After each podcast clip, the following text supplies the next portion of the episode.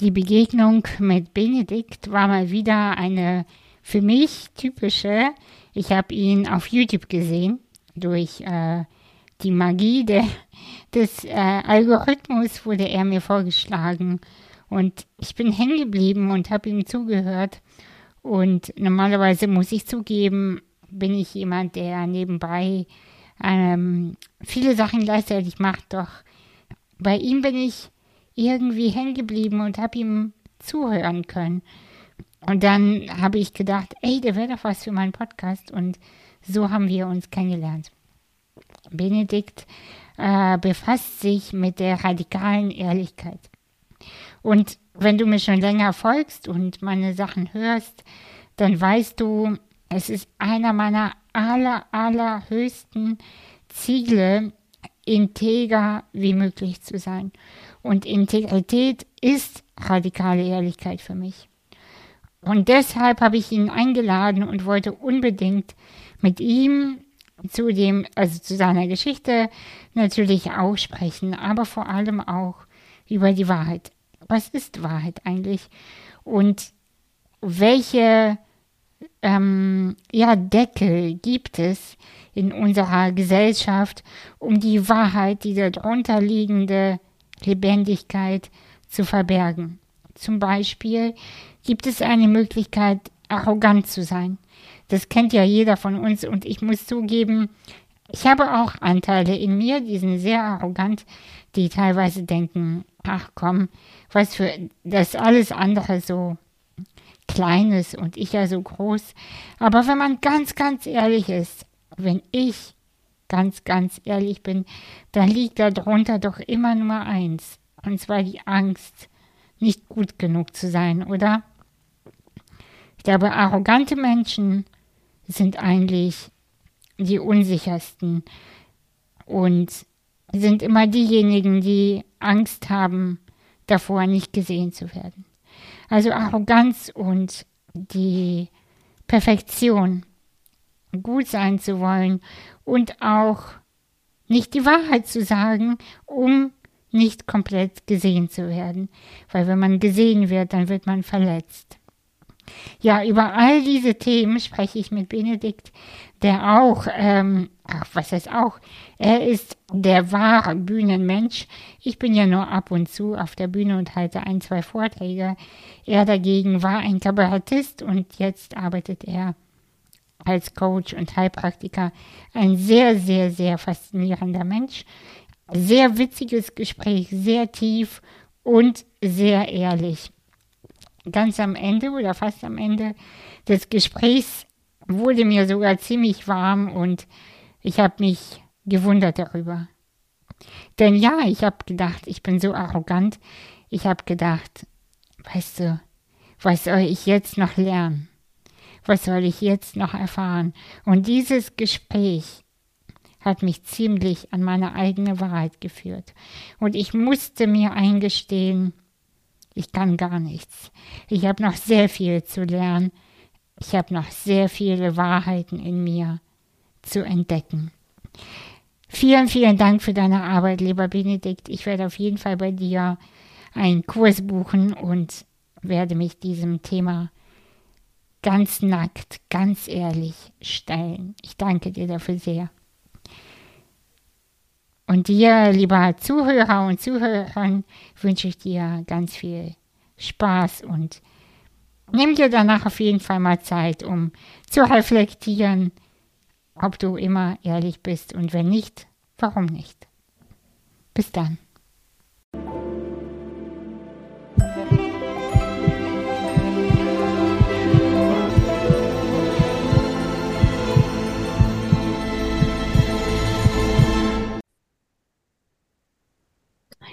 Okay, ich freue mich so, so sehr, mit dir heute zu sprechen.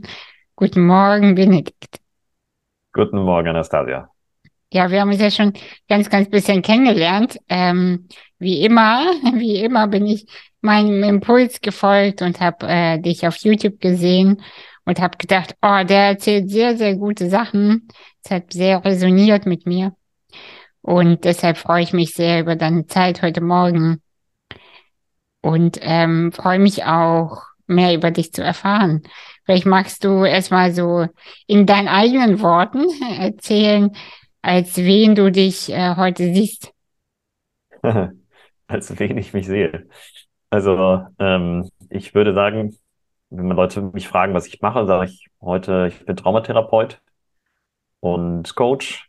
Äh, nach der Rechtsform her bin ich Heilpraktiker und ähm, war 13 Jahre meines Lebens bis 2019 hauptberuflich Kabarettist und Schauspieler und ähm, arbeite vorwiegend mit mh, hm, traumatherapeutischen Methoden, vorzugsweise mit NARM. Das ist eine Traumatherapie, die sich aus dem Somatic Experiencing entwickelt hat. Mhm.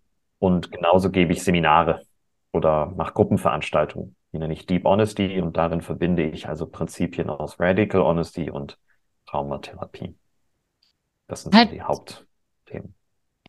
Ich steige mal gleich sofort ins Thema ein und wir, ich switche dann bestimmt hin und her und so weiter. Ja. Und ähm, meinst du, ähm, dass wir unehrlich manchmal sind, wenn wir, weil wir traumatisiert sind? Ja, auf jeden Fall. Also ähm, da gibt's ähm, ganz meiner Meinung nach einen klaren Zusammenhang. Wir erleben, wenn wir Trauma erleben, und unter Trauma verstehe ich jetzt nicht das klassische Schocktrauma, also mhm, wenn der Soldat ja. quasi aus dem, aus dem Krieg wiederkommt und anders ist, sondern das Entwicklungstrauma, was wir alle mehr oder weniger in der Erziehung mitbekommen haben, dadurch, dass unsere Entwicklungsbedürfnisse nicht erfüllt wurden. Und das sind teilweise einfach Kleinigkeiten, die sich durch die Wiederholung dann tief einprägen. Wenn wir beispielsweise erleben, dass wir, wenn wir wütend sind, nicht mehr von den Eltern gemocht werden. Oder wenn wir dann sowas so hören wie irgendwie ein, ein wütender so, ein wütender Sohn hat aber im Zimmer zu bleiben oder so. Ne? Das, äh, das ist schon im Grunde, wenn sich das wiederholt, eine traumatische Erfahrung für ein Kind, weil das erlebt, so wie ich bin, mit dem, was in mir lebendig ist, werde ich nicht geliebt und dann ist die Bindung gefährdet. Und dann lernt das Kind sehr früh schon unehrlich zu sein und Dinge von sich abzuspalten, weil es ja mhm. unbedingt die Bindung braucht. Das ist der tiefste Impuls für Kindergehirne, die Bindung aufrecht zu erhalten. Weil wir wissen, instinktiv, das wissen wir nicht bewusst, aber instinktiv weiß das kindliche Gehirn, wenn die Eltern mich nicht mehr lieb haben, dann bin ich nicht mehr versorgt, dann bin ich nicht mehr sicher, dann kann ich sterben. Und deswegen tun wir alles, um die Zuneigung, Bestätigung und Liebe der Eltern zu bekommen und nehmen das Wertesystem der Eltern fraglos hin. Und dann sind wir bereit, uns zu verbiegen, Gefühle abzuspalten, Wünsche abzuspalten, Bedürfnisse abzuspalten. Und das beinhaltet alles ähm, Unehrlichkeit. Das geht alles auf Kosten unserer Authentizität. Und dann sind wir irgendwann erwachsen und merken, wir sind irgendwie in einem Gespräch wütend und teilen das nicht mit und lächeln irgendwie und sind dann irgendwann beim Arzt mit einem Magengeschwür. Und ähm, das sind so ganz klassische Zusammenhänge, die, wenn man genauer hinguckt, was da eigentlich aus Entwicklungstraumatherapeutischer Sicht passiert, ziemlich logisch sind und für jeden eigentlich sehr schnell verständlich. Und ja, um zu deiner Frage zurückzukommen, ich glaube, wir lügen, weil wir traumatisiert wurden und in diesem Kernkonflikt, den wir in der Traumatherapie sehen, der besteht aus Bindung gegen Authentizität. Das ist dieser Kernkonflikt. Wir wollen die Bindung, wir wollen authentisch sein und beides scheint nicht zu gehen. Also es geht halt Genau. Bei traumatisierten Eltern nicht. Ne? Es geht bei gesunden Eltern, gibt es wenige, gibt es. Es ist immer wieder schön, das zu hören. Ne? Es gibt Eltern, die können das Kindern beibringen, dass die Kinder authentisch sind und äh, sich geliebt fühlen. Aber die meisten Eltern konnten das nicht und demzufolge haben wir diesen, diesen Kernkonflikt in uns. Wie kann ich authentisch sein und Bindung aufrechterhalten? Und dann ähm, fangen wir an zu lügen, uns zu verstellen. Oder zurückhalten. Zurückhalten, ja, weil ich finde, das Wort Lügen das hört sich, also für mich zumindest schon so mit Schuld äh, gepackt an, weißt du? Mhm. So, das ist ja so etwas, du lügst. Das ist so ein, genau. äh, ein, ein mega Ding, weißt du? Ah, mhm. du lügst.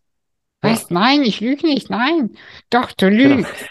Das, ist das so, lässt wow. sich aber auch normalisieren. Ne? Ja, also ich ja, lüge ja. jeden Tag und das weiß ich auch. Ne? Und das Ge gehört auch genau. irgendwie zu, zu, unserer menschlichen Kultur genau. dazu. Es und, gehört ja irgendwie auch zur gesellschaftlichen Anpassung dazu, oder? Also mhm. ich weiß zum Beispiel von mir, ich bin ja mit einer Behinderung aufgewachsen, dass ich irgendwann äh, einen außergewöhnlichen, äh, besonderen, sage ich mal, Humor entwickelt habe. Mhm. Ich weiß gar nicht, ob ich von Natur aus witzig bin. Weißt du, was ich meine? Mhm. Ich glaube, ich habe das, also ein bisschen bestimmt, meine Mama ist witzig, aber ich glaube, ich habe durchaus bestimmte Comedy-Strategien entwickelt, um Mhm. in der Gesellschaft anders und besser akzeptiert zu werden. Weißt du, was Mhm. ich meine? Also Ja. ich habe früher zum Beispiel so ganz dumme Behindertenwitze immer gemacht. Mhm. Also richtig dumm, damit die Leute Mhm. denken oder wissen oder das Gefühl haben von, Mhm. haha, sie nimmt sich selber nicht so ernst, haha, Mhm. so, Ja, um eine Beziehung aufzu aufzubauen. genau. Sehr, sehr das ist eine ganz klassische Überlebensstrategie. Ja, Genau, also total, Mhm. Das ist ja ein ähnliches Phänomen. Also ich bin ja schwul zum Beispiel. Das Wort schwul war ja ganz lange eine Beleidigung. Erst mit der ja, Schwulenbewegung in den 60ern und 70ern haben die Schwulen bei den Demonstrationen selber angefangen, sich so zu nennen. Ja, ganz, ganz ähnlich wie, wie ähm, äh, Afroamerikaner manchmal das N-Wort für sich selber benutzen. ja, Ja, ja. in dem Moment nehme ich quasi dem, dem Gegner Wind aus den Segeln und mache mir Mhm. das, was mir eigentlich wehgetan hat, selbst zu Ja. eigen und, und kann damit dann irgendwie leichter umgehen. Ne? Und natürlich, wie du das beschreibst, in deinem Fall irgendwie auch sympathisch wirken, einladend wirken. Das sind alles so Strategien, die wir tun, um Bindung zu bekommen oder um geliebt oder gemocht zu werden. Ne? Naja, äh, ich will sogar noch weitergehen. Das machen ja auch einige Menschen so im, im Sexuellen auch, ne? Also, dass man sich äh, besonders sexy anzieht oder darstellt oder sexuell offener Mhm. präsentiert, als man eigentlich wirklich ist, Mhm. nur um die Bindung zu bekommen in dem Moment, ja? Also, das Ja, ist genau. ja, Mhm. genau. Also, es ist auf jeden Fall ein mega spannendes Feld, merke ich. Also, jetzt ja, mit dir darüber auch zu reden, äh, weil das, es gibt so äh, die großen Lügen, keine Ahnung, äh, na, du weißt schon, äh, die Mhm. Medien, die, also Propaganda und, und so weiter. Mhm. Aber es gibt ja auch so Mikrolügen, so ganz kleine Mhm. Sachen. Wenn wir, wenn man aus der Tür geht und da, oh Scheiße, da ist die Nachbarin wieder. Hi, guten Morgen, na? Mhm. Oh, das ist doch, ist doch interessant, warum, warum man das macht, ne? Mhm. Ja, Und also, wann, wann also lügst, wann bist du unehrlich? Also was sind deine, deine Momente?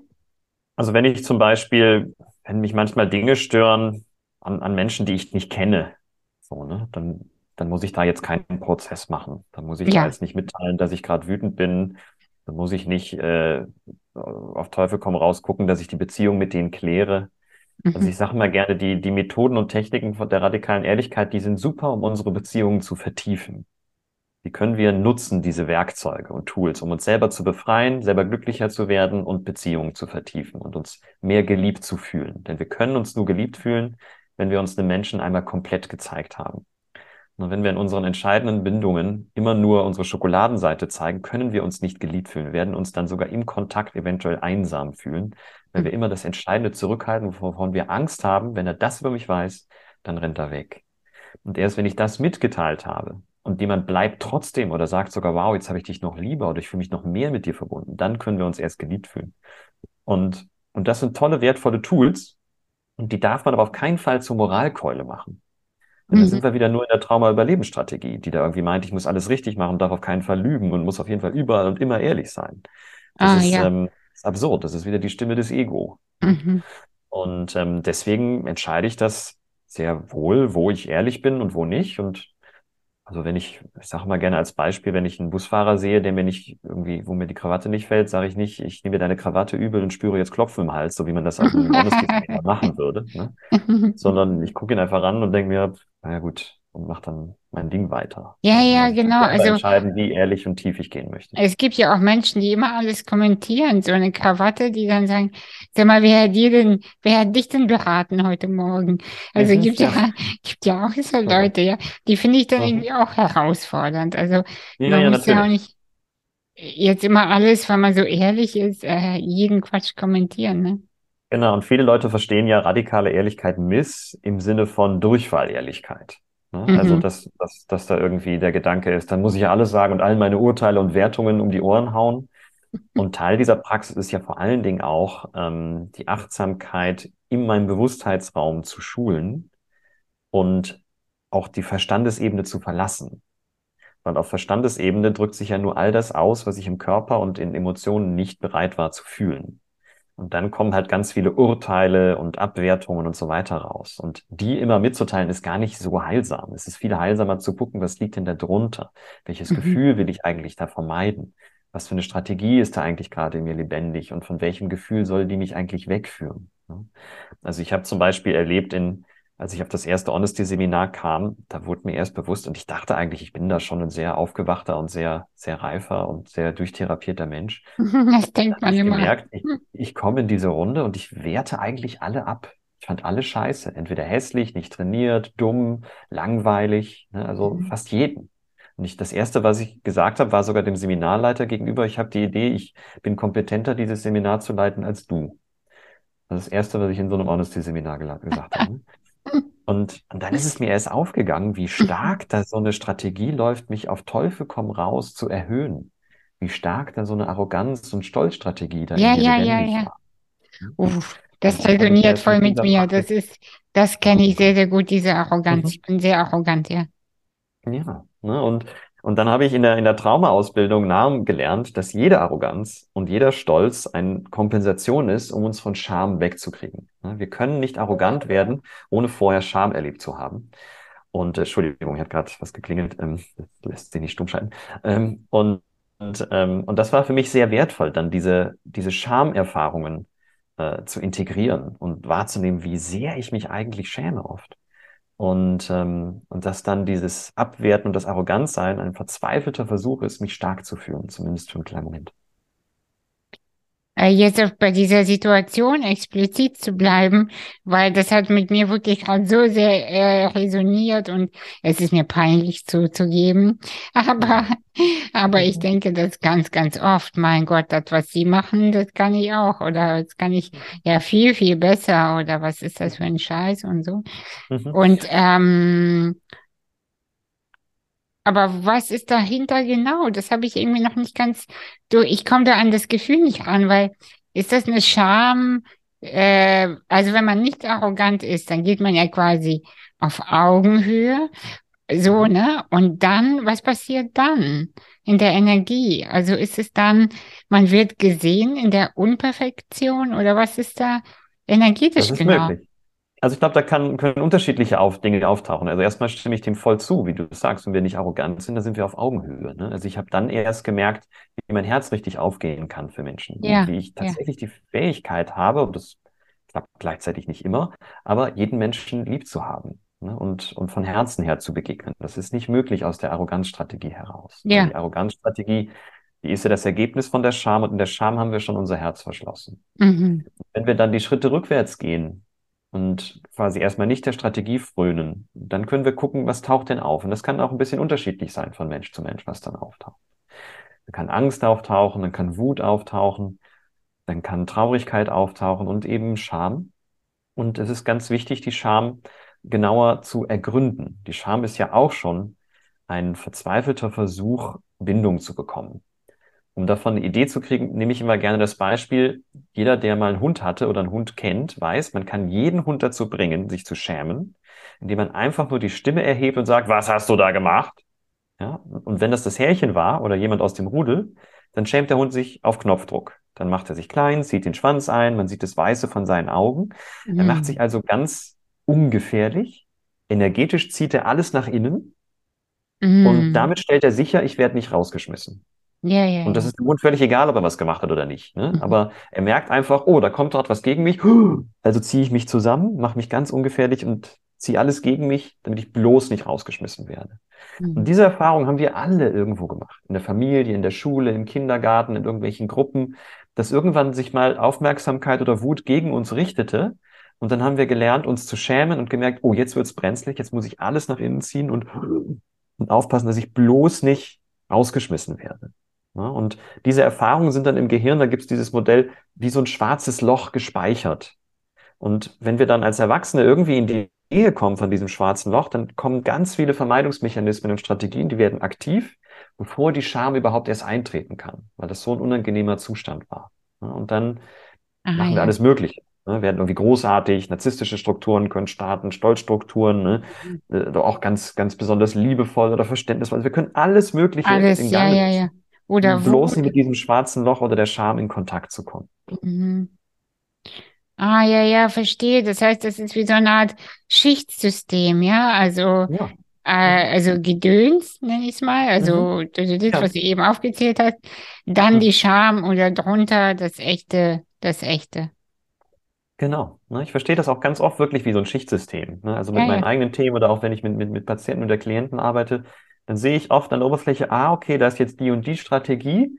Und dann habe ich Mutmaßungen natürlich, was liegt da wohl drunter? Ne? Was, was, was kann da gleich noch auftauchen? Ne? Und das wird dann offenbar, wenn wir fragen, was ist, wenn du das und das jetzt nicht tust? Oder was soll dir das eigentlich geben?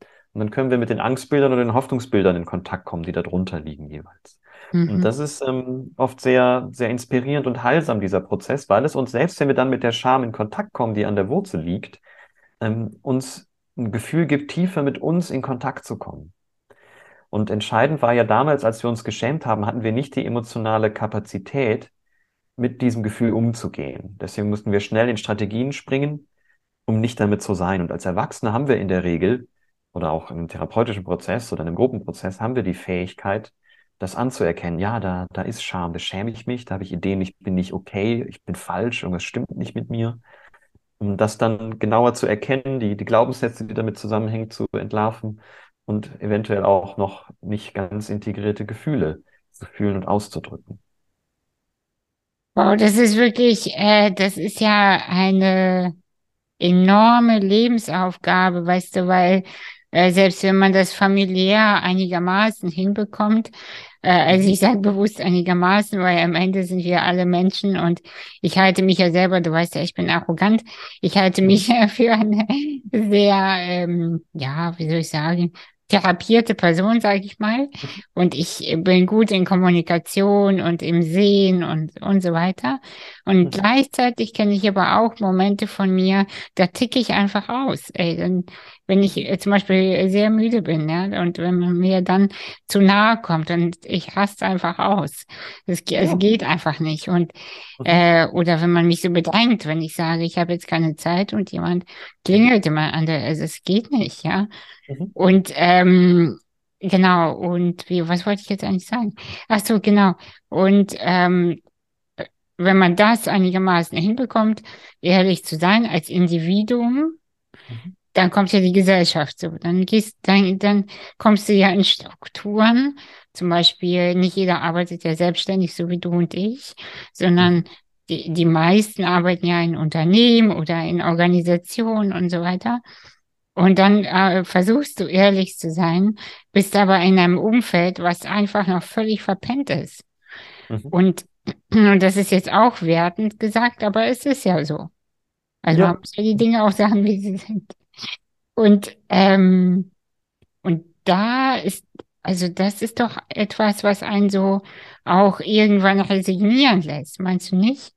Hm, Nee. Also ich glaube tatsächlich, dass nicht alle Menschen bereit sind zu, zu Ehrlichkeit. Definitiv. Ne? Deswegen gibt es bei Radical Honesty diesen lustigen Slogan, It works most of the time. Weil jeder, der anfängt, Ja. diesen Lebensstil zu praktizieren, der macht die Erfahrung, dass ein paar Kontakte rausfallen. Es gibt ein paar Menschen, die machen dann nicht mehr mit. Die, die sind irgendwie nicht bereit, ehrlich zu sein oder können nicht damit umgehen mit den Gefühlen, die dann eben auftauchen durch eventuell Konflikte, die zum ersten Mal offen ausgesprochen werden, weil sie bisher immer unter der Oberfläche waren. ne? Und ich habe das genauso erlebt, ähm, habe ich dir ja schon erzählt, irgendwie in unserem Vorgespräch, ne, die Art und Weise, wie ich, ähm, wie ich aufgehört habe, Kabarettist zu sein, war im Wesentlichen, dass es da einen Konflikt gab mit meinem Bühnenpartner, äh, der durch Ehrlichkeit entstanden ist. Ne? Und ähm, Mhm. die, die Erfahrung ist bei ganz vielen, dass die quasi ihren Freundeskreis auf eine Art vertiefen oder auch eben bereinigen, weil so im Schnitt zehn Prozent dann rausfallen. Das geht dann nicht mehr. Und das ist aber gleichzeitig der Preis wert, weil die 90 anderen Prozent, in denen erlebst du dich dann auf einmal so verbunden, so angenommen, so Aber die, frei. Z- ach, hör mal, aber die Zahl ist jetzt sehr positiv formuliert, ne? Die, was Also ist positiv?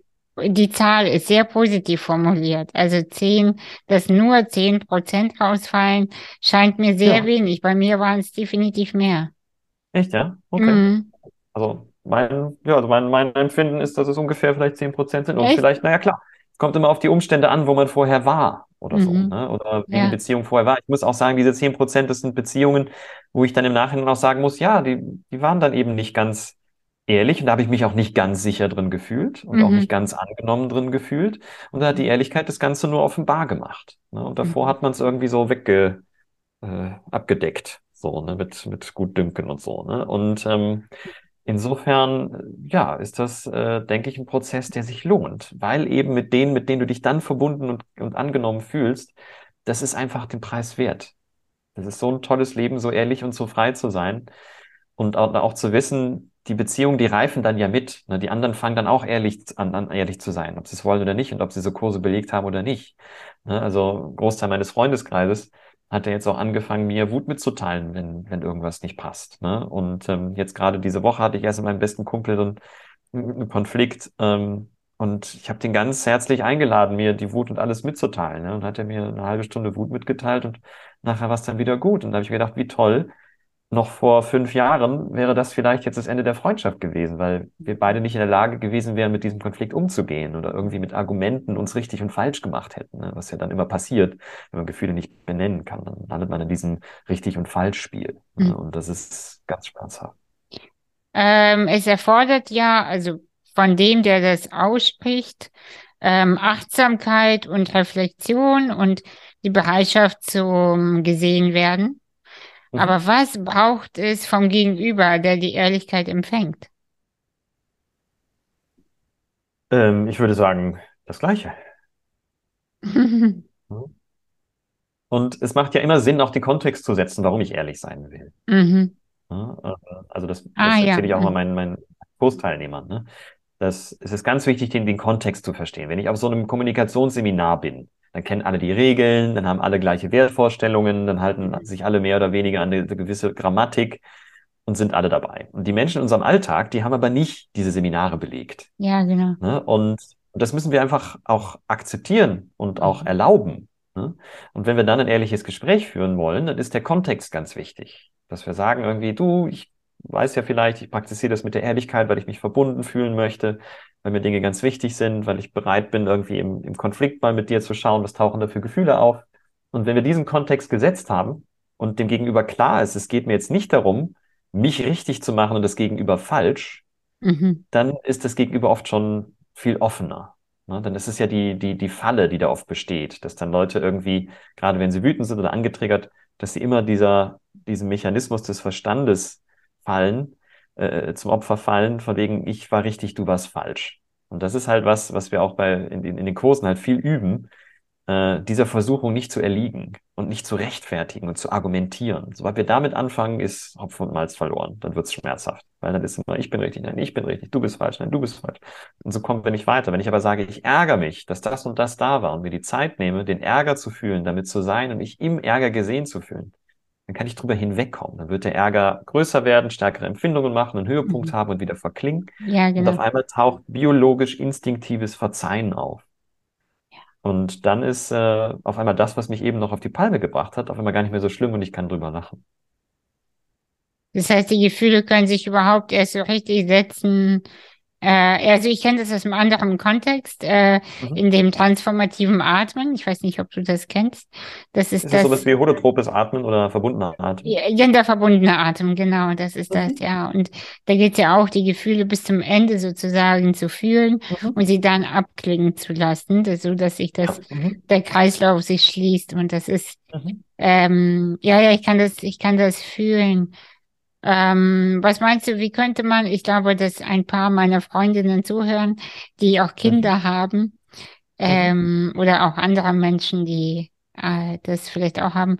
Was können die genau machen, um ihren Kindern beizubringen oder ihnen Raum zu geben für Ehrlichkeit? Was könnten Mhm. die, was können die Eltern machen? Also erstmal mag ich dazu sagen, radikale Ehrlichkeit ist nichts für Kinder unter 14 Jahren. Also, ähm, Ja, weil, also da geht es ja auch oft darum, Wut offen auszudrücken. In der radikalen Ehrlichkeit sind auch Kraftausdrücke erlaubt und sowas. Und das empfehle ich nicht, dass das Erwachsene vor Kinder tun. Ja, sondern ich würde Kinder eher einfach über meine Zustände informieren oder sowas wie die GfK finde ich da ein probateres Mittel. In der, mhm, in der radikalen Ehrlichkeit erlauben wir uns ja auch laut zu sein, Körperempfindungen zu fühlen, also das, was man in anderen Schulen vielleicht schon als Ausagieren bezeichnen würde. Ne? Und das ist nicht unbedingt für Kinder geeignet. Ne? Für Kinder finde ich es ganz wichtig, ähm, dass wir als Erwachsene lernen, Kinder adäquat zu spiegeln und Kinder in Mhm. ihren Gefühlen lieb zu haben und damit zu sein. Das können Mhm. wir aber oft nur, wenn wir selber eine emotionale Kapazität haben, mit unseren Zuständen zu sein. Ich Mhm. sage mal gerne, der Klassiker ist das Kind, was am Supermarktregal den Schokoriegel will und die Mutter sagt nein und das Kind fängt an zu schreien und die Mutter schreit das Kind an und das Kind schreit noch mehr und die Mutter schreit noch mehr, das schaukelt sich hoch. Mhm. Wenn aber eine emotional kompetente Mutter ihr Kind anguckt und sagt, ah wow, du bist jetzt so ärgerlich, dass du den nicht kriegen kannst, wie fühlt sich das denn in dir an? Zeig doch mal, wie ist denn dieser Ärger? Und das Kind ermutigt zu protestieren und dem, damit dem Kind die Erfahrung gibt, ich werde im Ärger gesehen Gesehen, ja. und angenommen. Ja, dann hat das Kind die Möglichkeit, über die Wut hinwegzukommen und lernt eben auch, ich muss ein Gefühl nur fühlen und mitteilen und dann geht es von alleine wieder. Dann ist die Mhm. Sache in der Regel in ein bis zwei Minuten getan, weil eben Ja. kein Gegendruck kommt. Ne? Es ist so wichtig, dass der Protest ernst genommen wird. Das kann man auch, ich mag diesen Ausdruck liebevoll frustrieren nennen, ne? dass wir als Eltern Grenzen setzen Mhm. und gleichzeitig auch voll einladen, dass das Kind dagegen protestieren wird. Mhm. Ne? Und, und wenn wir das aber nicht können, dann haben wir eigentlich ein Ego-Problem als Eltern. Ne? Dann, dann müssen wir uns eingestehen, ah, ich will mein Kind kontrollieren und es tickt nicht so, wie ich will. Da habe ich ein Thema. Das sollte ich mir angucken. Ne? Wenn ich aber eine Grenze setze aus, aus einer liebevollen Grundhaltung heraus, dann kann ich einladen, dass dagegen Protest kommen wird. Alles andere wäre ja auch komisch. Ne? Was, was, was erwarte ich denn von einem Kind? Ne? Dass das einfach dann sagt, ah ja, danke und irgendwie nickt, wie so ein Messdiener irgendwie durch, durchs Haus läuft. Ne? Das ist ja auch ganz eigenartig, was wir da erwarten teilweise von Ja, Kindern. das Ne? stimmt, ja, ja. Sondern das Kind will ernst genommen werden im Protest, mag verstehen, warum die Grenze da ist. Und, und dann ist das, denke ich, ein, eine ganz andere Dynamik, die wir da erzeugen. Ne? Und gleichzeitig, also halte ich es auch für wichtig, dass wir als Erwachsene auch die Kinder über unsere Zustände informieren, solange wir das nicht tun, um Kinder quasi als Freunde oder Partner oder Unterstützer zu missbrauchen. Die Gefahr ist nämlich ganz groß, ne? Gerade bei alleinerziehenden Eltern, ne? dass sie dann sagen, ah wow, jetzt bin ich meinem Kind ehrlich und auf einmal haben sie eine Beziehung wie mit, mit Freunden oder Partnern auf Augenhöhe und das ist nicht angebracht. Ne? Wir haben mit Kindern keine Beziehung, die, die, wo wir was nehmen, wo wir was zurückbekommen. Ne? Also Mhm. natürlich bekommen wir irgendwie was zurück, aber nicht so, wie wir das bei Freunden tun. Da ist ja bei Freunden oder Partnern haben wir so eine Art Bedürfnisvereinbarung, dass wir gegenseitig Bedürfnisse von uns Ja. erfüllen. Ne? Und es muss ganz klar sein, dass diese Vereinbarung mit Kindern einseitig ist. Wir erfüllen die Bedürfnisse der Kinder und nicht andersrum. Und wir bekommen irgendwie vom Leben ein bisschen was zurück, natürlich durch die Freude, durch die Hormone, durch, durch das, das, dass wir sehen, dass unser Kind blüht. Und wir dürfen nicht erwarten, dass unser Kind uns zuhört, um unsere Bedürfnisse zu erfüllen. Das ist eine Schieflage. Ne? Und dann führt das auch dazu, dass Kinder das unbewusst aufnehmen, dieses Agreement, und anfangen, sich um die Eltern zu kümmern und sich das aufbürden, die Eltern retten müssen. Und da gibt es ganz viele traurige Geschichten. Und da wird das Kind Zeit seines Lebens Probleme mit Verantwortung haben, weil Mhm. sich das natürlich zu viel anfühlt, wenn ein Kind sich um Eltern kümmern muss. Und ähm, das haben ganz viele meiner, meiner Patienten und Klienten, diese, diese Thematik, ne, dass sie, dass sie schwache oder bedürftige Eltern hatten Ja. und angefangen haben, die Eltern zu beeltern, was aus Kinderperspektive ganz verkehrt ist. Ähm, was war so deine, wie, wie alt bist du, wenn ich fragen darf? 39, fast 40. 39. Und ähm, wie ist so, also, mh, warte mal, wie stelle ich die Frage? Also, gab es schon Momente in deiner Kindheit oder in der Jugend, wo du gemerkt hast, ah, irgendwie ist mir nicht tief genug, es ist für mich nicht ehrlich genug oder ich, ich möchte jemand anders sein, aber ich weiß nicht, wie ich da hinkomme. Hm, naja, also, Also, was ich ja, eigentlich fragen möchte, ist, wie waren deine Eltern? Hm. also, Äh, meine Eltern waren ganz, ähm, ganz bemüht, gute Eltern zu sein und haben natürlich trotzdem mir, mir auch äh, Gutes mitgegeben und auch Schaden zugefügt, ne, aufgrund ihrer eigenen Themen, die sie, die sie mit sich tragen, ne, so wie das Mhm. grundsätzlich bei Eltern ist.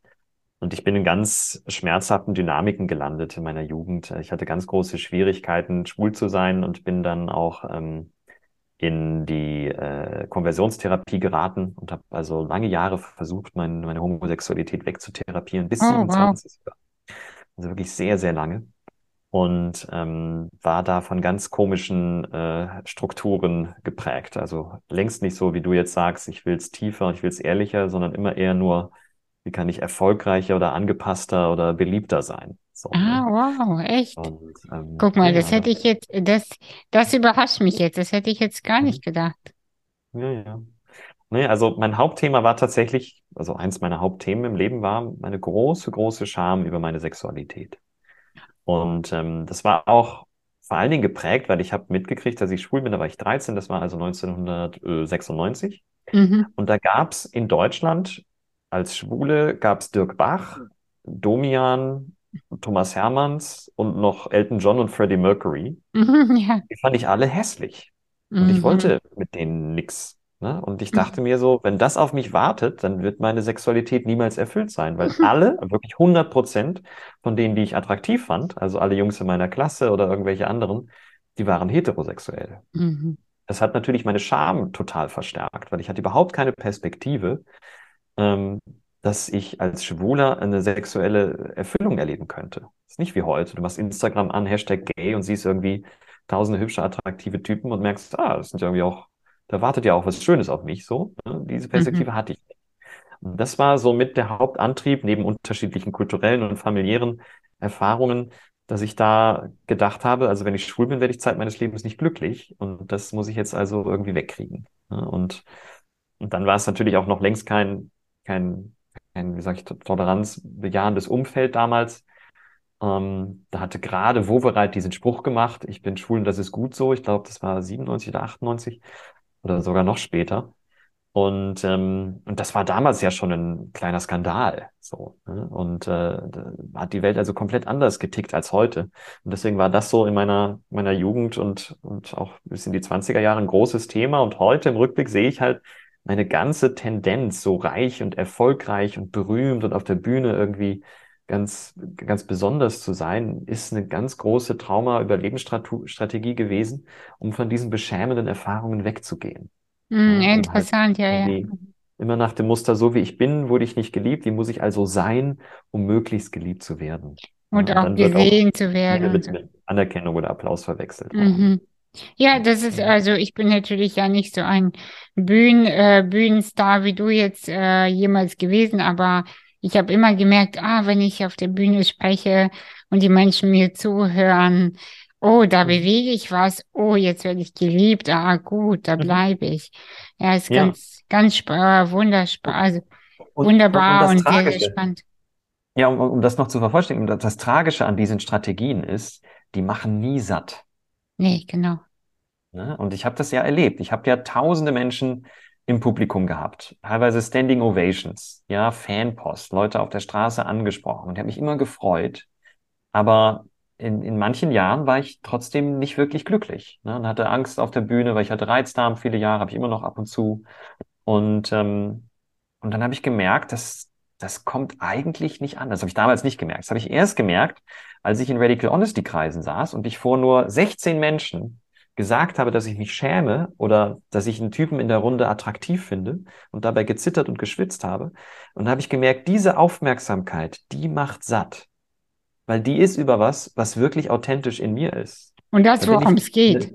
ja, genau. Ne? Auf der Bühne habe ich eine Show gemacht. Da habe ich das, was ich lange geübt habe, abgespult. Gut gesungen, Klavier gespielt, Witze gemacht, irgendwie lustig äh, dagestanden, flotte Sprüche gebracht. Aber das war alles nicht ich. Das waren alles Strategien, um bloß Applaus und Anerkennung zu bekommen. Mhm. Und das macht nie satt. Genau wie Geld nie satt macht. Viele äh, Sexpartner nie satt machen. Tolle Fashion, tolles Haus, irgendwie tolles Auto. Das macht alles nie satt. Man kommt nie an den Punkt, das ist jetzt genug, weil diese Überlebensstrategien, die sind nicht darauf angelegt, an den Punkt zu kommen, jetzt ist genug. Ja. Und genauso ist es auch mit Therapie übrigens. Ne? Viele Leute sind in dieser Therapiemühle, ich eigentlich auch, ne? bin auch so ein Therapie-Junkie, nehme auch immer noch ganz viele Sitzungen und gleichzeitig liebe ich es auch, aber da ist dieser Mechanismus ähnlich vorhanden oft, dass wir denken, ich muss noch Mhm. mehr Coaching, noch mehr Therapie machen, das, das, das Thema muss ich noch lösen, das Thema muss ich noch lösen. Und das ist das gleiche Spiel, der Überlebensstrukturen wie das, was andere Leute in die Million und die nächste und die fünfte und die zehnte Million bringt.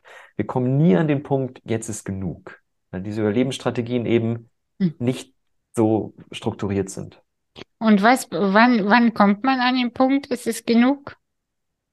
Ähm, indem wir, da bin ich ganz bei dem, was du mit deinen drei, drei Schritten da beschreibst, indem wir fühlen, was ist eigentlich da, Und oft fühlen wir das erst, wenn wir aufhören, uns zu bewegen. Aber damit meine ich innerlich zu bewegen. Mhm. Wenn wir innehalten und gucken, wenn ich jetzt nichts will, nirgendwo hin will, nichts verändern muss, nichts an mir kitten, fixen, heilen muss.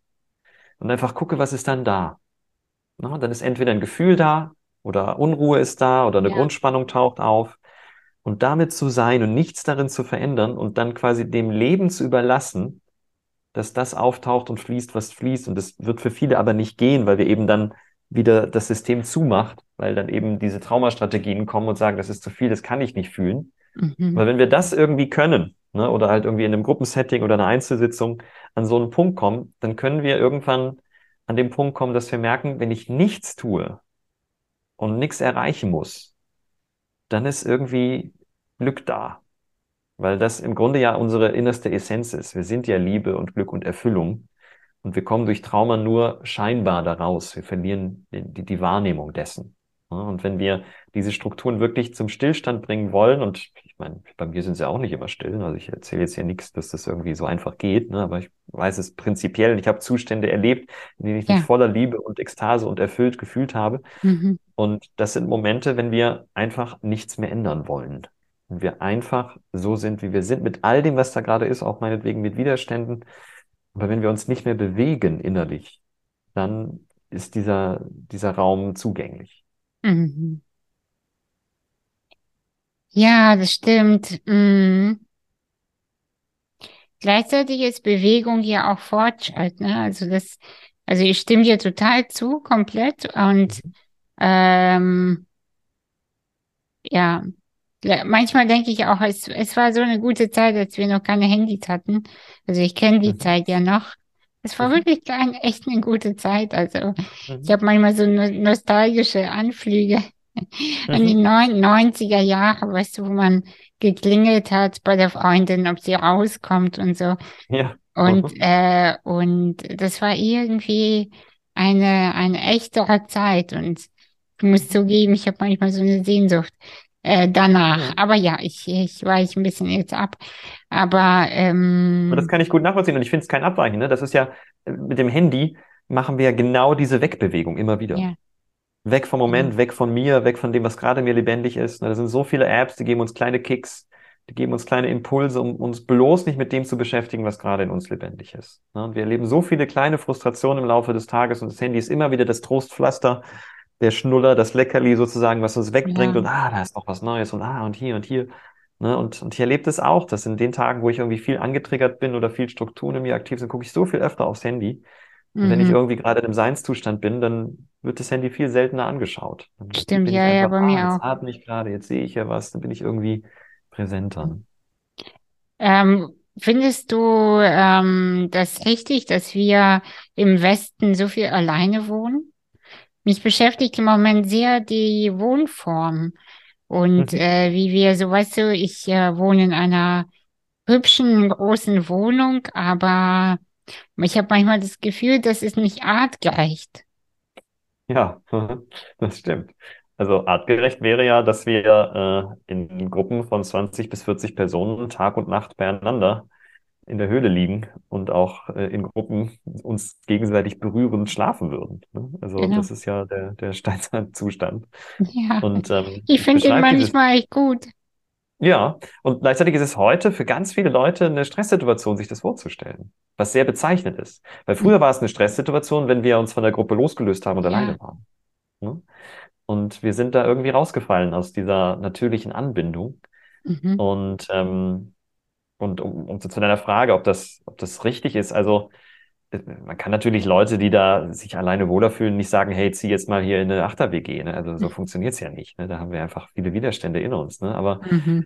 die Kontaktlosigkeit, die ist ein großes Symptom der Menschheit in diesem Moment gerade, wo sie steht. Und die ist wichtig auf dem Schirm zu haben. Und das haben viele Leute nicht. Und da ist Ehrlichkeit halt so ein ganz wichtiger Punkt. Ehrlichkeit steht ja da im Zusammenhang mit Verbindung. Ne? Ohne Ehrlichkeit können wir uns nicht verbunden fühlen, ohne Verbindung können wir nicht heilen, weil wir eben nur in Anbindung existieren können, wirklich glücklich existieren können als menschliche Wesen. Ne? Und der Zustand unserer Menschheit gerade ist definitiv in fast allen Kulturen ziemlich traumatisiert, so dass wir uns eben zurückziehen, alleine bleiben. und da ja ganz viel auch aktiv tun, äh, um alleine zu bleiben. Ne? Ich, ich, mag immer gerne Gopal, das ist ein Traumatherapeut, von dem ich viel gelernt habe und auch gleichzeitig manche Sachen kritisch sehe, aber ähm, der, der bringt immer so schön auf den Punkt, wenn Leute sich einsam fühlen, denen zu zeigen, dass das eine Leistung ist, sieben Milliarden Menschen aus dem Weg zu gehen. Also, dass wir das aktiv tun. Weil die kommen zu ihm mit der Frage, was kann ich denn tun, um in Kontakt zu kommen? Oh, und er ja. sagt, du musst einfach aufhören mit dem Distanzieren. Weil das ist das Aktive, was wir tun. Ja, also das anderen aus dem Weg zu gehen, ist das Tun. In Kontakt kommen würde sich von alleine ergeben, wenn wir mit dem Distanzieren aufhören. Und, ähm, und das ist eine ganz interessante Perspektive. Total. Denn, ja, das sind sieben Milliarden Menschen da draußen und du brauchst ja nur drei, um dich irgendwie glücklich zu fühlen. Manche brauchen nur einen. Ne? Und ähm, das haben so viele nicht auf dem Schirm. Und deswegen, ich, ich propagiere ja immer diese Gruppenarbeit so sehr, die ich anbiete. Ne? Und ich erlebe mhm. das bei so vielen Klienten von mir, die machen Einzelsitzung über Einzelsitzung. Ja. Und die kommen partout nicht in die Gruppe. Ja, ja, ja, ja kenne ich auch. Haben. Ne? Ja. Und, und dann tut sich nicht so viel.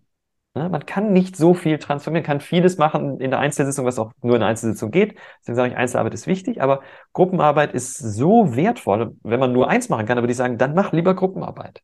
Ja. Ne? Weil das ist so viel transformativ, transformativer als Einzeltherapie. Vor allem hat es ja auch, vor allem, äh, sorry, ich habe dich unterbrochen.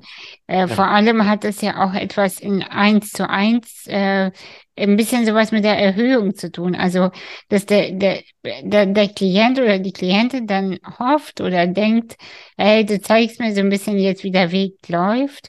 Aber ich habe das auch erfahren, auch in meiner Arbeit, äh, dass in der Gruppe passieren die meisten Sachen äh, die, die Transformation durch eben durch die Beziehung, durch, ja. durch den Kontakt und das, mhm. äh, ich habe so, ich habe so einen Jahreskurs äh, zum Thema Neubeginn, wo mhm. ich alle quasi mein gesamtes Wissen reinpacke. Und, mhm. ähm, und da habe ich so Bühnentage, wo einmal ähm, äh, die, die Bühne sozusagen, die digitale Bühne, den ganzen Tag, wenn der Mensch es möchte, nur ihm gehört und all eyes on diese Person. Ne? Und mhm. das hat, äh, das haben mir dann so viele geschrieben, dass das die meiste Transformation für die gebracht hat, einfach mhm. nur zu wissen, da ist eine wohlwollende Gruppe von Menschen mhm. und ich darf jetzt mein, meine Erfolge, Misserfolge, meine Scham, meine Angst und alles Mögliche teilen. Ja. Und äh, das, das war so mindblowing für, für mich auch übrigens, das zu sehen, was passiert, wenn Menschen nur auf, nur sein dürfen und darüber reden dürfen und ohne dass die anderen das bewerten oder irgendwas kommentieren, sondern einfach nur da sind. Das ist echt, ja. also das ist Hammer. Ja, das ist, ich bezeichne das tatsächlich als eine magische Kraft, die Aufmerksamkeit einer Gruppe. Ja. Ich sage immer gerne, wenn wir Gefühle fühlen, haben wir drei Stufen von Aufmerksamkeit. Die erste Stufe ist die Aufmerksamkeit, die ich selber dem Gefühl gebe. Die mhm. ist schon mhm. toll und die ist wichtig und heilsam. Zweite Stufe ist, wenn ein anderer mir noch zuhört dabei, also von mhm. einem anderen Menschen Aufmerksamkeit noch kriege. Das ist schon hundertfach transformativer und heilsamer, wenn ich nur alleine mit dem Gefühl bin. Und die dritte Stufe ist eine Gruppe. Und das ist nochmal hundertfach transformativer, als wenn nur einer da ist. Und da passieren magische Dinge in den Gruppen. Ne? Und, und ich bin da jedes Mal so berührt. Also ich komme aus jeder Gruppensitzung, die ich gebe, komme ich eigentlich erfüllt und beglückt und entspannt und, und gut reguliert raus, weil ich jedes Mal denke, wow, diese Gruppenaufmerksamkeit, das ist wie ein magisches Ritual, was da, was da geschieht. Ne? Und mhm. das ist nicht denkbar, das vorauszuahnen. Ich erinnere mich an meine eigenen Prozesse auch, dass ich da irgendwie dachte, ich habe ein Thema längst geklärt und dann stelle ich das vor der Gruppe vor und dann kommt nochmal so viel Gefühl und so ja. viel Tränen und so viel Energie raus was in der Einzelsitzung gar nicht mehr passiert war. Es ist einfach noch eine viel tiefere Transformation. Und mein Gedanke ist eben, das ist der biologische natürliche Zustand.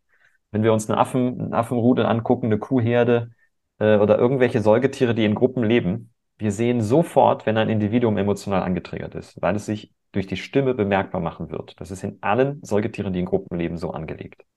Ja, da macht jeder sofort äh, oder Mu oder was auch immer. Aber wir Menschen machen es nicht. Wir lächeln und denken, oh, sitzt mein Pulli noch gut. Ne? Stimmt, und dadurch ja. trennen wir uns so. Ne? Und dadurch kommen wir raus aus der Gruppenanbindung und wir verlieren die Fähigkeit, dass das Gehirn sich reguliert, weil meiner Meinung nach ist die Kommunikation ein wichtiger Aspekt von Gefühlen, den wir bisher nicht genug auf dem Schirm haben. Die Biologen denken immer, Gefühle sind nur dazu da, um uns mit unseren Bedürfnissen in Kontakt zu bringen. Aber sie haben immer einen Kommunikationsaspekt. Und deswegen ist das Gehirn so viel schneller bereit, sich zu entspannen, wenn es von einer Gruppe gesehen wurde, weil das Gehirn dann die Erfahrung macht, mein Zustand wurde an die Gruppe übermittelt und damit ist ein wichtiger biologischer Mechanismus erfüllt worden. Und jetzt kann ich dieses Gefühl und dieses Thema entspannen, weil jetzt hat die Gruppe meinen Zustand gesehen. Und das ist das Geheimnis von, von diesen Arbeiten und auch von dem ehrlichen Mitteilen oder auch von, von Diadenmeditation, was man in anderen Schulen macht. Also diese Gruppenarbeiten sind unglaublich wichtig und heilsam und transformativ. Äh, wie arbeitest du? Machst du das nur in Berlin oder deutschlandweit oder? Online und auch vor Ort. Also ich äh, mache regelmäßig so zwei, drei Termine Deep Honesty, also Deep Honesty nenne ich ja meine Form, ähm, äh, online über Zoom. Mhm. Und dann mache ich aber regelmäßig auch Intensivwochenenden in Berlin. Da ist jetzt im Mai eins, wenn ich das so hier bewerbend sagen darf. Ja, klar. Und ich mache auch äh, Retreats und ähm, bisher habe ich einige Retreats im ZEC gegeben in Bad Belzig und nächstes Jahr bin ich am Plan, wo ich da die nächsten mache. Und das geht also sowohl vor Ort als auch online. Ja, mhm. mhm. ja online würde ich das auf jeden Fall gerne mal probieren bei dir. Ja. Hab aber, hab ja, aber auch ein bisschen Schiss. Hab ein bisschen Schiss. Ja, geil. Genau. Schiss und ist das gut, gucken ne? wir uns dann, das gucken wir uns dann eben an. Äh. Wie, wie du diese Angst baust. Ne? Ja, ja, Weil die genau. Angst bauen wir ja, und das ist auch so hilfreich, das zu wissen. Die Angst bauen wir mit Katastrophenfantasien. Ja. Anders geht's nicht. Ne? Also wir können nur Angst haben, wenn wir uns selber erschrecken mit Fantasien oder wenn wirklich gerade ein Tiger vor uns steht. Ne? Ja, voll. Regel. Und dann gucken wir uns in der Gruppenarbeit diese Katastrophenfantasien an und machen einen Reality-Check, was da passieren kann. Also das ist Mhm. meiner Meinung nach das beste Mittel gegen soziale Ängste, was es gibt, weil es ist Konfrontationstherapie. Und da weiß man sogar auch aus der Wissenschaft, das ist durch, durch alle äh, Studien belegt, dass Konfrontationstherapie die Psychotherapie ist, die am erfolgreichsten ist. Und das machen wir mit Aufzugangst, das machen wir mit Flugangst, das machen wir mit Spinnenangst. Aber bei sozialen Ängsten machen Leute Einzeltherapie. Ja, was völlig absurd ist. Ne? Und, Mhm. äh, und dann muss man eigentlich sofort in die Gruppe. Ne? Und, Ich finde das, ähm, äh, ich finde das aber gerade so spannend. Das möchte ich wirklich mit dir teilen und mit den mhm. Menschen, die uns zuhören. Weißt du, ich, ich leite Gruppen, ich stehe auf der Bühne, ich bin sichtbar, ich habe überhaupt Mhm. kein Problem. Jetzt habe ich gesagt, ich melde mich zu deinem, äh, zu deinem Seminar digital auf jeden Fall mal an, weil mich das Mhm. auch sehr interessiert. Und mir wird richtig warm. Ich merke, Ja. ich schwitze gerade. Und das ist Genau. so interessant, weißt du, weil ich das selber kognitiv gerade überhaupt nicht verstehen kann. Weil Mhm. das hätte ich überhaupt nicht gedacht gerade. Aber mir ist, ich habe richtig so, oh Scheiße, jetzt hast du es gesagt. Ja. Jetzt wiederholst du es jetzt auch nochmal. Oh Und Gott, wenn du Lust hast, können wir ja mal gucken, was ist da deine Katastrophenfantasie? Was kann da im schlimmsten Fall passieren in diesem Seminar? ja, gar nichts. Zur Not gehe Ja, ich ja, aber Vorsicht. Vorsicht, Vorsicht. Der Teil, der denkt ja gar nichts, der ist sicherlich in dir lebendig und der ist aber nicht der, der dich gerade zum Schwitzen bringt. Ja, genau, genau. Ne? Und jetzt verbinde dich ruhig mal mit dem Teil, der da jetzt Schweiß macht und Angst hat. Mhm. Was könnte da im schlimmsten Fall passieren, wenn du in dieser Gruppe bist? Ja, ich, ich werde darüber nachdenken. Ich schreibe dir mal nachher, wenn du es magst. Aber, Okay. aber, aber das ist, ich finde das einfach interessant gerade. Also, äh, das, äh, ja, gesehen werden, ne? Im Grunde genommen. Genau. Es geht um Ne? gesehen Und aber werden. auch gesehen werden ist nicht schlimm. Das reicht noch nicht, um dich zu erschrecken. Da muss noch mehr sein. Da Muss noch mehr kommen. sein, ja, ja. Was passiert, wenn du gesehen wirst? Was geht da schief? Boah, mega, ey. Richtig, also ich, äh, ähm, diese, diese radikale Ehrlichkeit, die Arbeit damit ist so, so tief. Ich habe das Buch äh, gelesen Mhm. ähm, von dem Amerikaner. Nach dem arbeitest du auch, ne? Red Lantern, teilweise. Ne? Teilweise ja, teilweise mache ich was anderes. Mhm. Mhm, ja, und ich, äh, äh, das hat mich schon immer fasziniert und ich habe aber so Schiss gehabt, äh, mich damit äh, tiefer zu befassen. Aber ich merke, jetzt äh, kommt das irgendwie immer mehr in mein, Ja, in mein sogenanntes Feld. Und Ja. äh, dann denke ich so, ah, irgendwie ist cool. Also freue ich Mhm. mich sehr, dass du das mit mir teilst und uns Mhm. teilst. Äh, warte mal, ich guck mal kurz auf die Uhrzeit, nicht, dass wir. ja, Ah ja, schau mal, wir kommen schon leider dem Ende entgegen. ja. Ähm, gibt es etwas, was du den Menschen, die uns zuhören, äh, mitgeben magst? Ja, also das sage ich auch immer gerne am Ende von Kursen, dass man kann alle Methoden und Mittel vergessen und einfach ehrlich sein. Und ehrlich vor allen Dingen dann, wenn wir merken, dass wir Dinge zurückhalten. Zurückhalten sind die größten Lügen. Es sind nicht so schlimme Lügen, wenn wir sagen, wir sind 29 statt 31. Aber es sind entscheidende Lügen, wenn wir nicht sagen, dass wir Angst haben, dass wir erregt sind, dass wir berührt sind, dass wir dankbar sind, dass wir traurig sind. Das sind die Lügen, mit denen wir unsere Energie und unser Leben wirklich nachhaltig blockieren und schwer machen. Und wenn wir da anfangen, ehrliche Gespräche zu führen, dann ist so viel möglich. Dann ist, dann kann das Leben so geil und spannend und abwechslungsreich und immer, immer irgendwie lebendig sein. Es ist der direkte Weg in Lebendigkeit. Also deswegen lernen wir in dieser Arbeit auch so viel mit Lebendigkeit umzugehen und auch mit den starken Körperempfindungen und Gefühlen umzugehen, die unweigerlich auftauchen, sobald wir uns das Agreement geben, dass wir miteinander ehrlich sind. Mhm. Ich weiß, der erste Moment, wo ich ehrlich war, äh, da hatte ich gerade das Buch gelesen. Da war ich auf einem Kurs, ähm, irgendeinen Enneagramm-Kurs, also gar nicht mal mit radikaler Ehrlichkeit und quatschte so nach dem Kurs mit zwei Leuten, ein, ein junger Typ, der war irgendwie äh, 19 und eine Frau, die war 40 und quatschte mit denen, dass ich dieses Buch gelesen habe, Radikale Ehrlichkeit. Und dann, ja, was macht man da so? Und ich gesagt, naja, ich kann es ja mal ausprobieren. Und ich drehte mich zu diesem jungen Typ und sag, ich habe dich eigentlich schon drei Tage beobachtet, finde ich super hot und ich habe noch nie einem heterosexuellen Mann gesagt, dass ich mich total ehrlich fühle und ich finde dich total attraktiv. Und dann guckte der mich mit riesen Augen an und dann sagte der was, das hat ein Weltbild bei mir zerstört, wirklich. Der hat gesagt, boah, das finde ich so mutig, das hat mir noch nie ein Mann gesagt. Weil ich war in der vollen Erwartungshaltung, dass er es eklig und bedrängend und unangenehm findet. Und auf einmal ja. sagte er mutig.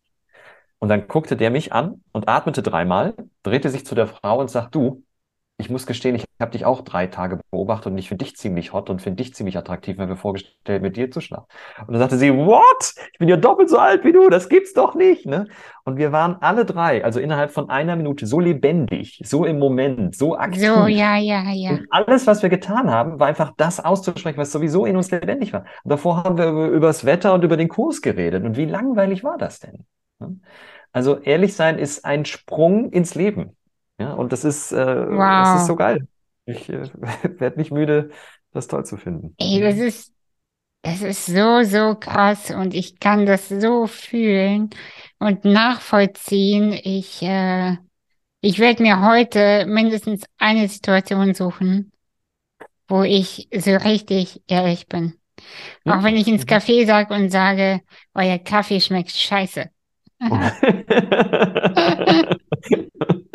Okay. Auch ehrlich. Mhm. Aber vorher werde ich natürlich reflektieren, mhm. warum ich das sagen möchte. Okay, ja. Mhm. Aber nein, ich finde, weißt du, hm, ich finde das wirklich schade, dass man so wenig auch Komplimente macht. Also, dass man, ja. dass man äh, sich an der, weil manchmal gucke ich so Menschen an und denke, Mann, guck mal, seine Schnürsenkel passen zu, zu, keine Ahnung, zu seinem Hut zu, oder mhm. Mütze. Mhm. So, richtig toll. Das müsste man doch sagen, ja. Oder mhm. wenn eine Frau so einen richtig schönen Regenschirm hat, ist mhm. doch, das zu sagen. Und stattdessen, mhm. wir sind so geizig mit allem. Und in, ja, das, also, es, hey, also ich danke dir so sehr. Das hat mich persönlich sogar sehr, sehr bewegt. Mhm. Ähm, und ich habe richtig viel nachzudenken, merke ich. Ja, also schön. nachzudenken und vor allem zu fühlen, was, mhm. warum habe ich geschwitzt, als ich gesagt habe, ich melde mich da jetzt an. Ja, das genau. ist sehr interessant. Ähm, und ne, also meine Hypothese ist, du, du kommst damit äh, mit, mit Glaubenssätzen in Kontakt, dass mit dir irgendwas nicht stimmt, die wir alle in uns haben. Ne? Und, und deswegen ist das, ist das gesehen werden eine gefährliche Situation. Ne? Und, und das ist so hilfreich, an diesen Ort zu gehen und das wahrzunehmen, was wir dann noch für Hypnosen in uns tragen. Ne? Als, als, als, als könnte das so sein, dass in irgendeinem Menschen wirklich was nicht stimmt. Ne? Wir glauben das dann ja, dass das objektiv so ist. Ich hatte, erst, ich hatte erst diese Woche wieder Kontakt damit. Ich habe ja, nachdem ich dieses Daniele Ganser-Video gemacht habe, da auch irgendwie ein bisschen Kritik bekommen, meistens von irgendwelchen Leuten in Kommentaren, das stört mich gar nicht. Aber es gab, wenn ich das noch am Ende erzählen kann, ähm, eine, eine Begebenheit, dann hat mich ein ganz alter Bekannter angemeldet 15 Jahre habe ich nichts von dem gehört. Und hat gesagt, er trägt sich jetzt aus, aus meinem Newsletter aus. Jetzt, wo ich mich für Daniele Ganser ausspreche, bin ich also endgültig in den Bereich des Unausstehlichen gelangt. Und er wünscht mir, dass ich mal ein schmerzhaftes Erwachen habe, damit ich erkenne, wie sehr ich abgedriftet bin und wie sehr alles an mir falsch ist. Ja, Und das ja. hat mich angetriggert. Ne? Da war erst ganz Aha. viel Wut. Ne? Und dann habe ich gemerkt, ah, die Wut ist ein Verteidigungsgefühl. Eigentlich bin ich in Kontakt mit diesem schwarzen Loch. Eigentlich glaube ich ihm. Eigentlich glaube ich ihm, dass wirklich mit mir was nicht stimmt. Ah, ja, ja. Und erst als ich das gemerkt habe, dann habe ich am nächsten Tag mit einem Freund gesprochen, der auch Radical Honesty Trainer ist und habe überlegt, ja, wie kann man darauf gut reagieren? Und es war Mm. nicht so, dass ich ihn fertig mache, sondern dass es für mich heilsam ist. Und da sagt er zu mir, eigentlich müsstest du ihm schreiben, wenn ich deine E-Mail lese, stelle ich meine Existenz in Frage. Und ich musste so lachen und habe gemerkt, ja, das Genau. stimmt. So ist es nämlich. Nur Ja. deswegen triggere ich mich an, weil ich Ja. ihm unterschwellig zustimme. Ne? Oh. Und dieses schwarze Loch ist halt dieser, das ist eine Neuronenstruktur, die ist in uns drin, mit der haben uns unsere Eltern vielleicht sogar auch kontrolliert, ne? Weil die Mhm. wussten, wenn, wenn ich den beschäme oder so was sage, dann macht er schon, wie ich will. Ne? Genau. haben uns, hat uns die Gruppe kontrolliert. Und am Ende des Tages ist es nichts anderes als eine Fantasie. Es sind Glaubenssätze, es sind einfach nur Gedanken, die Mhm. intensive Gefühle bauen. Und Mhm. wir glauben, diese Gedanken wären objektiv wahr.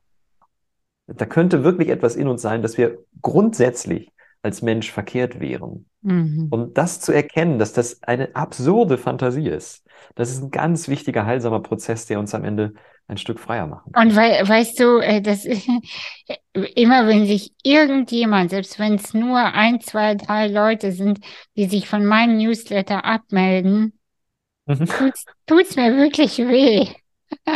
Und das für, und sogar auf. Instagram. Ich bin so bescheuert, wenn ich da was poste und ich weiß, ich habe eine super Community und ich, ich, in- ich bin eigentlich total okay, ja.